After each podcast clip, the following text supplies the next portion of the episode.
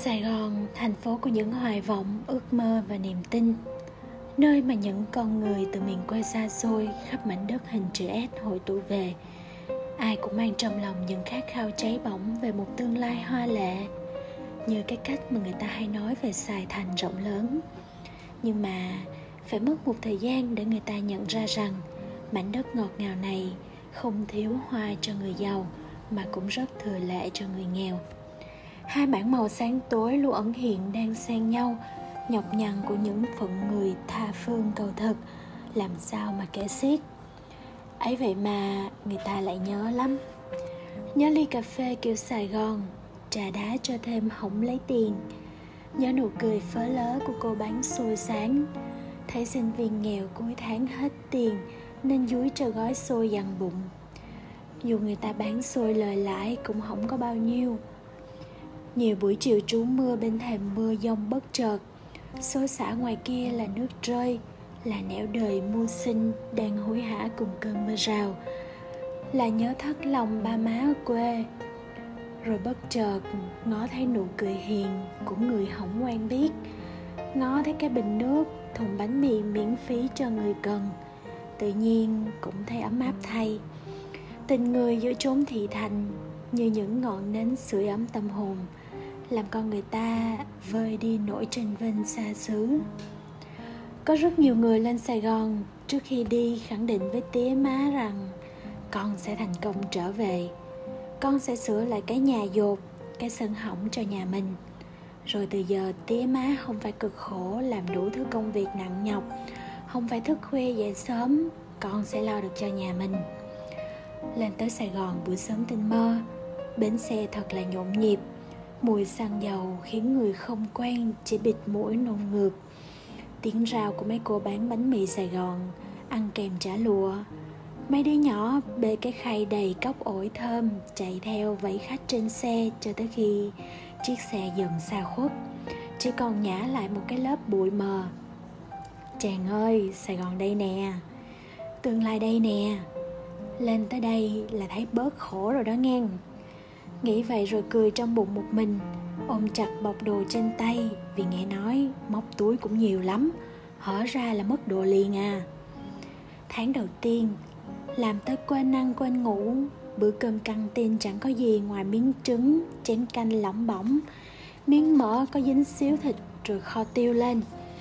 Ở quê có nghèo thì tía má cũng nhường hết đồ ăn ngon cho con. Nhiều khi còn than mệt không thèm ăn còn ở đây, không ăn thì đói, mà đói thì sức đâu mà làm. Rồi nhiều đêm, tim má gọi lên để hỏi coi bay xong sao, mà lâu quá không thấy gọi về. Thao thao kể cho tí má với sắp nhỏ nghe chuyện ở sài gòn. Nhà thì cao trót vót, cửa tiệm mở cửa ra là mát rười rượi, sang dữ lắm. Ly cà phê cũng gần trăm ngàn chứ ít gì. Tía má nghe rồi cứ tặc lưỡi, mẹ ơi uống một hớp cà phê mà bằng cả ký gạo chết đâu bay. Cả nhà xôn xao, ai cũng đòi đi sài gòn coi cho biết.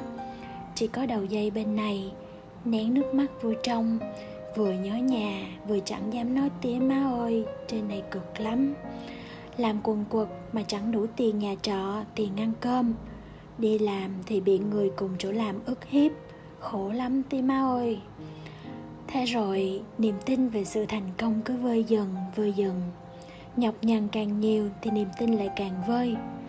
Tới một ngày mở mắt nhìn trần nhà, tự hỏi bao giờ mình mới thoát được kiếp ở nhà trọ ọp ẹp. Bao giờ mới đủ tiền sửa nhà ở quê? Và bao giờ mới dám tự tin gọi một ly cà phê trong cái tiệm sang trọng mà hàng ngày vẫn đi qua? Nhiều lúc về quê cứ thấy con loan, con hạnh cũng lên sài gòn như mình mà sao nó lên hương nhanh quá? Quần áo mặc toàn đồ mắc tiền, son phấn lượt là, tay đeo vàng lấp lánh. Còn mua được xe ga tay xịn cho tía má nó mở mày mở mặt. Hay là thằng Tùng, con chú Sáu, lên Sài Gòn hơn một năm thôi, Mà về cất cái nhà mấy tầng. Tự nhiên thấy mình vô dụng quá trời quá đất. Sao người ta cũng như mình mà được thành công quá? Biết khi nào mình mới được như vậy? Càng nghĩ, càng chán ghét bản thân. Con loan, con hạnh gặp mặt thì cười hỉ hả, kêu lên sài gòn lâu mà sao chưa rửa được phèn. Muốn giúp đỡ gì thì lên đó liên lạc. Tụi nó sẽ giúp cho nhanh thành công. Nghe vừa buồn mà cũng vừa háo hức, muốn theo tụi nó một phen. Chứ cứ như vậy, biết chừng nào mới mở mày mở mặt cho tía má đây. Hình như tía cũng nhìn thấu tâm can của đứa con mình lúc này lúc ăn cơm thì tặc lưỡi nói, tía má chỉ cần bay sống cho bình an là được rồi. Làm lụng chân chính rồi từ từ sẽ khá.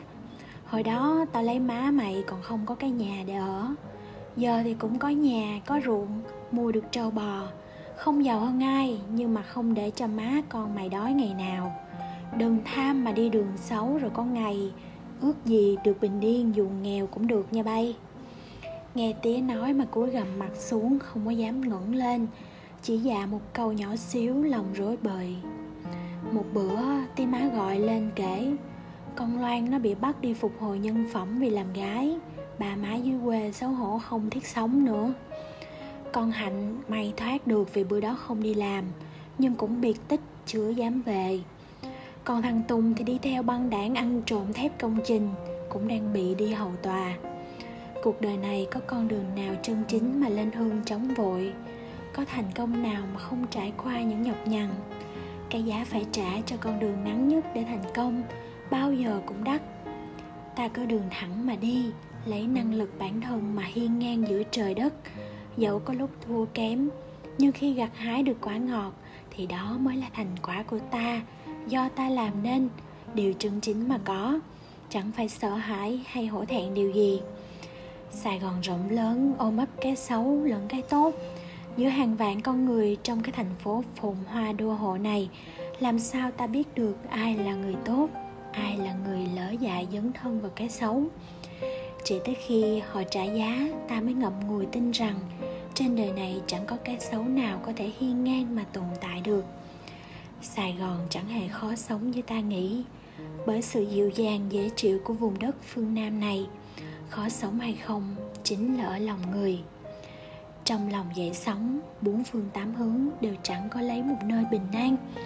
Thông suốt, biết chấp nhận, biết tiến lùi đúng lúc, mọi sự trong đời tự khắc sẽ an.